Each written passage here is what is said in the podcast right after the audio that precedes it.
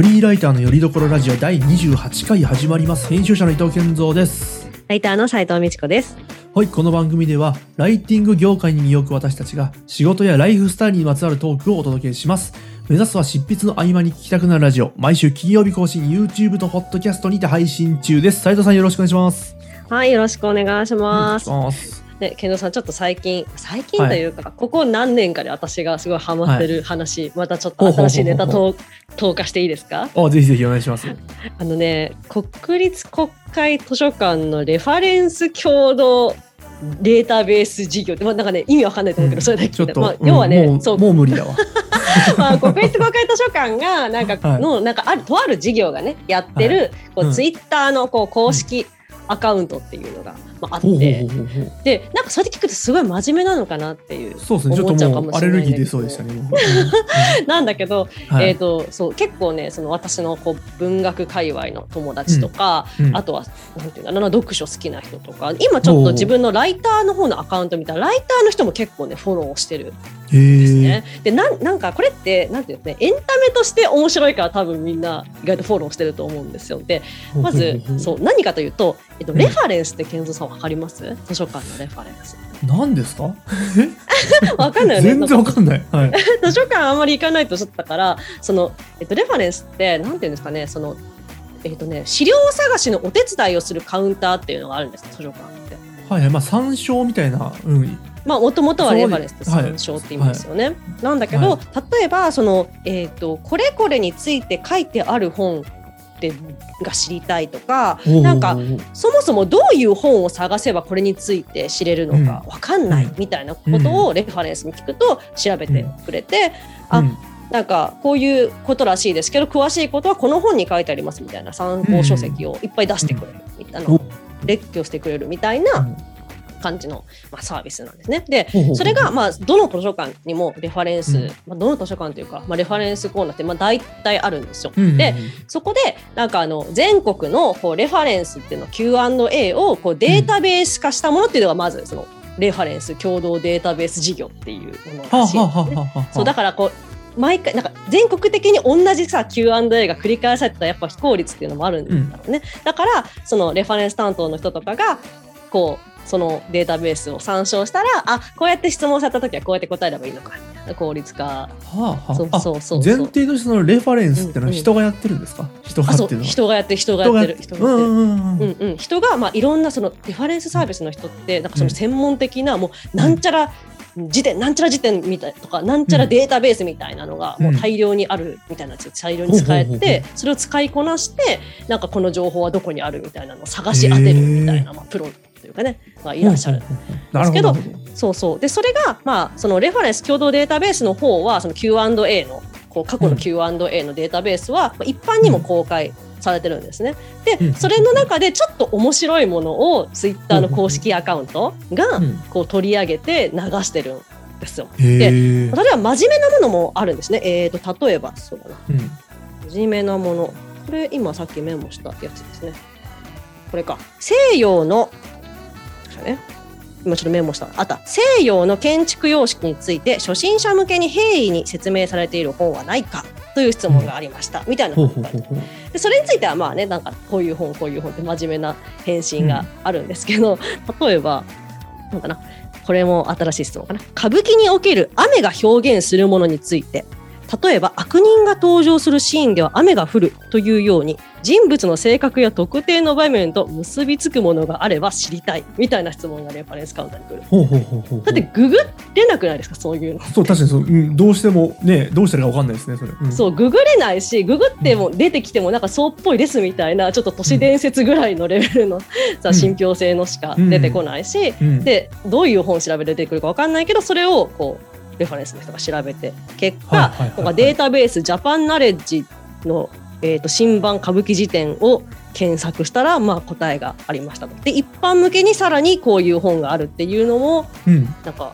結構古い本、1950年代ぐらいの本の200ページに以下の記載があって、それを紹介しましたみたいな、こう対応方法みたいなのがまとめられて、それが結構その知的好奇心を結構なんかくすぐられて面白いんですよね。なんか例えばその結構ね、中二病の高校生が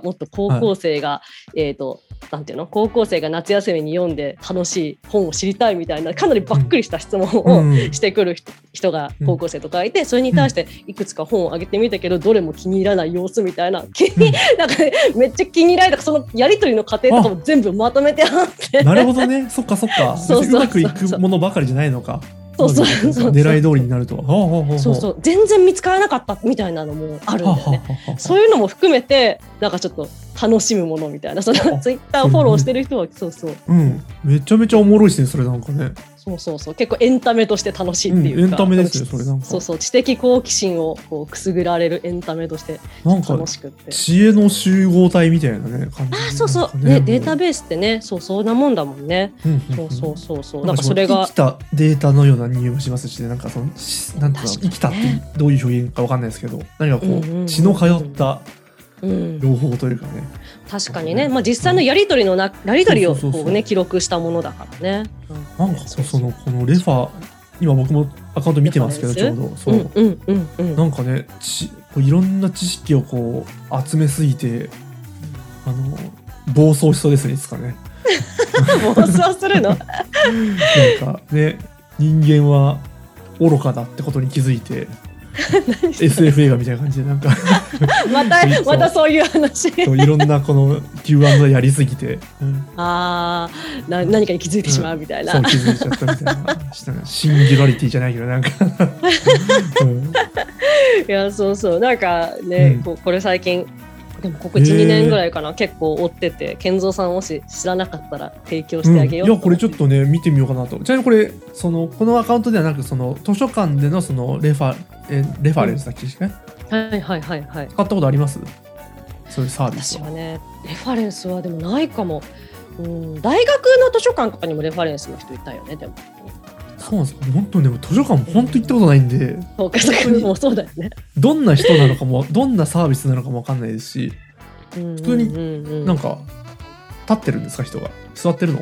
あ、座ってるそう、座って。その人は何してる人なんですか？そのもう質問待ちですか？質問待ちとか作業をしてるのか、調べ物をしてるのかもしれない実際。なんかね、そう村上春樹のだいぶ昔の小説で、世界の終わりとハードボイルドワンダーランドっていうね作品があると思うんですけど、知らないですけど、そうそうそう、それでなんかそれでもなんかあるんだね、こう骨について知りたい、動物の骨について知りたいみたいなことを主人公がレファレンスの女の子に言って、みたいな、ちょっとお時間いただきますが、みたいな感じでっていうシーンがあるから、ちょっとそれ見るとちょっとイメージ湧くかもよ。なんかでもそういうドラマとかそういうなんかね物語で出てきそうですね、そういうシーンが。そうそうそう。そんなのなんかその存在すら知らなかったんですよ、実は僕そのレファレンスってもの自体。ね、そうそうそう。でも私もあんまりこう図書館に行ってても書いてレファレンスとか、あとは、なんか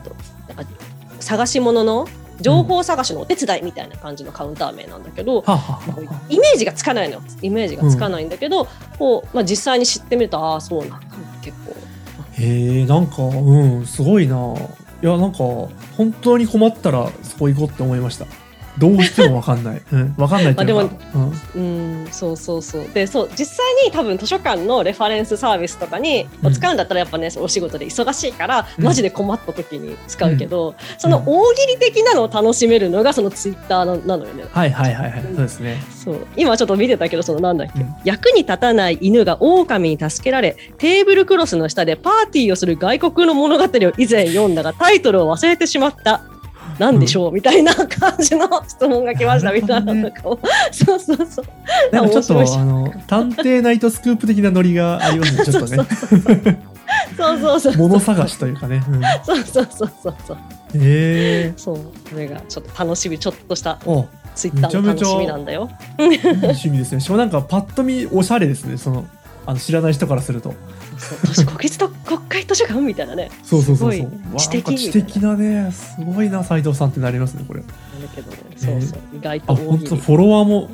ーというかフォロワー数めちゃめちゃいるんですねこれも。ぱ面白いね。よく育ててね、とっくにフォローしてるんですね。これどこで見つけたんですか、これはちなみに。あ、でもこれはだからそのあんまり面白いやり取りがあった時に、うん、その、うん、それをツイッターの私がフォローしてる人とかがこうリツイして、うん、ちょっとこれ面白いみたいな感じで言ってたりしたから、はははは面白いアカウントだなって思ってみるよ。すごいな。いや、いいのいいの、ありがとうございます。うんね、リスナーの皆さんもぜひチェックをねしてみてください。してみましょう。僕もしてみます。ね。はいはいはい、ありがとうございます。はい、という雑談でございました。はいはいはい。さてさて、では今回もね。本題に入りましょうかと、はいはい、今回もテーマをね持ってきましたと、はい、題しまして、読者目線って何ぞやというテーマでね少しお話ししましょうかなと、まあ、簡単に言いますと、前回前々回かな、ちょっとなんか覚えてないけど、うん、文章力って何ぞやって話をしたと思うんですね。まあかいつまんで話すと、その文章力ってよく使われるけどいまいち定義が定まってないというか、みんななんか割とふわっと使ってる気がするなと、まあ、そんな話を、ね、したと思うんですけど、同じようなニュアンスでこの読者目線って言葉も割とふわっと使われてるなと、まあもうもちろん読者目線っていうのはまあいろんなね定義含まれてますけど、まあ大事なものではあると思うんですよ、読者目線ってものはね、少なくとも。ただじゃあ何それと、じゃあ読者目線って何よと、じゃあ読者目線で考えるってどういうこと、どうやってやるのってなった時に、意外とこれみんなふわっとしてるんじゃないかなと、みんなってわけじゃないですけどね、ふわっとしてる人もいるんじゃないかなと思って、そうなんかね、まあ、簡単に言ってしまうと、読者目線って言葉すごいかっこいいんですよね、言葉として。だから一種の綺麗事にさえなってしまうんですよね。ああ、確かに確かに。なんとなくぼやーっと想像しただけで読者について考えたみたいな。読者目線になったいや、そんなパターンもあるんじゃないかなと思って、そうね、だから結構これ扱いの難しい言葉だなとよく思うんですよ、なのでちょっとこれについてねいろいろこう紐解いていく、紐解くとかなんかいろいろね深掘りしていこうかなと、まあ、我々自身も正しく扱えてるか微妙なところだと思うんですよ、読者目線って、究極的に人の心なんて分かんないじゃないですか。そうね、そうそう、だから読者目線ってまあ我々がどの程度ねこう扱えてるかというとまあ分かんないよねと、まあ、これも踏まえた上で少しこの読者目線という言葉を掘り下げてみようかなと思いますと、はい、まあ、まず僕がちょっと考えてみたときに、どんな意味合いで使われてるのかなっていうのを考えてみましたと、一つ目がね、これいろんなシーンで使われるじゃないですか、読者目線って。一つ目が、自分以外っていう意味合いで使われることがあるなと。でこれは例えばライターっていう職業を知らない人からすると、ライターって本当好き勝手自分の思うことを書いてるんじゃないかと思われがちじゃないですか。でそうではなくて、読者の、ニーズだったり読者の悩みとかそういうものを解決するために、書くんであって、あくまでそれは読者の目線で作るものだよと。こういう説明するときの読者目線っていうのはおそらく自分以外っていうね、あなた基準じゃなくて読者基準だよという意味合いで、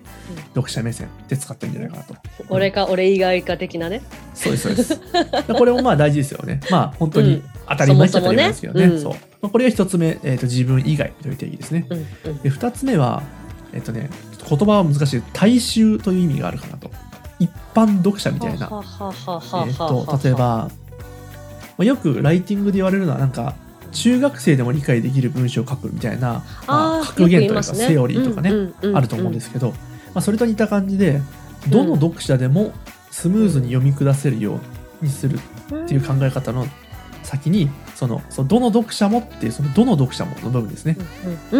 れは大衆ですかね。確かに読者目線でチェックするみたいな時は、そのどの読者でもスムーズに読み下せるよう最低限の文章を整えると。そういう意味の大衆ですかね。大衆目線で読者目線って使ってるな。これが2つ目で、3つ目が、これが一番こう本来の使い方かなと思うんですけど、ターゲットですね。ターゲット目線。各記事ないしはメディアにはねこう細かくこうターゲットというものが設定されています。誰に対して届けたいのかと、誰の悩み、誰のニーズに沿って作られているのかと。そこから逆算するみたいなのが、一種の本来の読者目線なのかな。かなりざっくりと説明した、ね。私はそれでよく、やっぱイメージするのはそれでしたね。そうですね。ターゲット目線みたいな言い換えができるのかな、読者目線。これが3つ目なんですけど、4つ目がまだちょっとこれ困ったね解釈で一つあるなと。今や読者目線自分目線のパターンがあるなと思ったんですよ。うわー、これはね別にね自分だと思ってないと思うんですけど、例えば、読者目線で考えてみよう、ちょっとこうおぼろげにこう何かを想像して読者の気持ちになってみたと。で、読者目線でチェックしてみたって時って、もし本気でその例えばその、ね、ターゲットとかについても何も考えずにおぼろげにこうねぼんやりと考えた場合って、おそらくそれ自分ほぼ自分目線なんですよ実はね。わかる。であったり、まあ都合のいい読者ですね。あるとしたら、そうだよね。私もそれ言おうとした、今。そう自分ないしは都合のいい読者、まあこういう意味合いで読者目線って使うパターンもたまにあるなと。で、まあ、今4つ挙げましたね。1は自分以外、2は大衆、3ターゲット、4は自分ないしは都合のいい読者と、4だと結構まずいなってのがよく思うんですよ。でこれ結構ね起きがちなんですよね。でこれねちょっとしょうがないというか、読者目線になりなさいって言われて、そんな慣れるもんじゃないじゃないですか。そう、めちゃめちゃ難しい行為ですからねそれって。だそのわけのわかんない状態でね読者目線になりなさいって言われたら、まあそれはね自分ないしは都合のいい読者像をね思い浮かべちゃいますよねと。そうなんですよね。なんかそのなんかあります思い浮かべる節は。そうその4番が困ったっていう件でいきなりそこに行っちゃうんだけど、なんていうかな、そのなんだコミュニケーションとかさ、あとはちょっとわかんない、昔から受けてた道徳の授業とかでさ、人の立場になって考えなさいっていう時に自分とその相手を置き換えて想像しちゃうっていうさ、こう風に教えられるじゃん。でも、多分それじゃダメなのよね。もうそうですねと思って、そうライティングでは、でなんか実際に私そういう人見てしまった、そういう人の原稿を見てしまったことがあるんだけど、仕事の中で、なんかねその自分が読者だったらこう思うだろうからこうやって企画したみたいなことをその人が言ってて、いやそれは自分目線みたいな、そうなんか例えば新入社員向けの記事を書きましょうみたいな感じだったら、自分が新入社員の時にはこう思ってたとか、そういう感じで書いちゃうみたいな、それが的を射っている部分もあるかもしれないけど、でもそれはちょっとアプローチとしてなんか危険な側面もあると思ってて、それあんただけやんみたいな、たまたま合致するパターンもあるけど、危ないですよね、っていう人が、いて、それをしかもそのね原稿はずれてたのねやっぱり。浅かったりとか。今ちょうどね道徳で思い出したんですけど、よく聞く言葉が自分がされて嫌なことは人にもしてはいけませんっていう教えがあるんですけど、そんなふざけたロジックあるかって僕はすごい思ってて。なんで自分基準のものを相手も、ね、同じく不快に思うと思ってんのと、自分が嫌だから相手も嫌だろうって考えじゃないですかそれって。そうね、そんなことはないでしょうと。確かにそう厳密には全然、論理的には全然それないし、そうで、あとだからさ、そのごめん、ライティングで言うと、その自分がして嬉しいことは相手もされて嬉しいみたいな、自分が読んで楽しいことは相手も読んで楽しいっていう風にやると、だからライティングで失敗しがちだよね。そんなことはない、そんなことはない、単純じゃないですよ人間はね。そんな一枚岩じゃないのよ人間は。だから読者目線って本当はすごく難しいことだろうなと。でまあこんな話でちょっとね読者目線って話をしましたけど、じゃあその読者目線ですね。まあ簡単に言うとターゲットだね。ターゲット目線って置き換えましょうかね、ここからはね。3番目のやつかな。3番目のターゲット目線を獲得するにはどうしたらいいんだという話だったんですけど、僕がまず思ったのが、詰まるところを想像力でしかないなと思ってて。おっと、そうか。でももちろん想像するためには知識とか、もういろんなリサーチであったり経験であったり、そういうものがないとまず想像はできませんよねと。なるほど。一種の推理の方が近いなと、想像ないしは推理とか、こういう部分なのと。でその推理するためにはもう本当にそのターゲット、ペルソナとか言ったりしますけど、ペルソナにもう合致した人を見つけてその人にインタビューしまくるとか、そういうねカテゴリーの人にアンケートを取るとか、それとかそういうことをしてようやく近づける領域だなと、そのターゲット目線っていうのはね。だから事前知識がない状態でぼんやり想像しても多分あんまね難しいよ。想像できね、本当に創作ですよね、妄想だからねそれ。30代既婚者趣味スケートボードの人の気持ちになって考えなさいって言われたら多分できないですよね、多分普通、うんまあ、僕のことなんですけどそれ、うん、そうだなと思ってでそれででもそう、うん、健三さんだなって私思ったんだけど、それ健三さんだけを想像しちゃダメだもんね、だからそう、うんうん、そんなね一つの方法っていうか、うん、パッて思いつかむもんじゃないよなとはね思うんですよ、うんそうね、だから難しいよねとそうね。で今、うん、私今の聞いて思ったのが、私はどっちかっていうとその情報をとにかくもう収集するしかないと思って、想像も無理ゲーだと思ってたんだけど、でも情報収集だけでは行き着かないところはどうしてもあると思うなとも、今健三さんの話聞いて思った、うん、なんていうかこう例えば私は結構その駆け出しライターさんの記事を編集したりとか、添削講義の講座ライター講座の中で添削したりとかするときに、もう想像するのはもう花から無理だと思っておきましょうみたい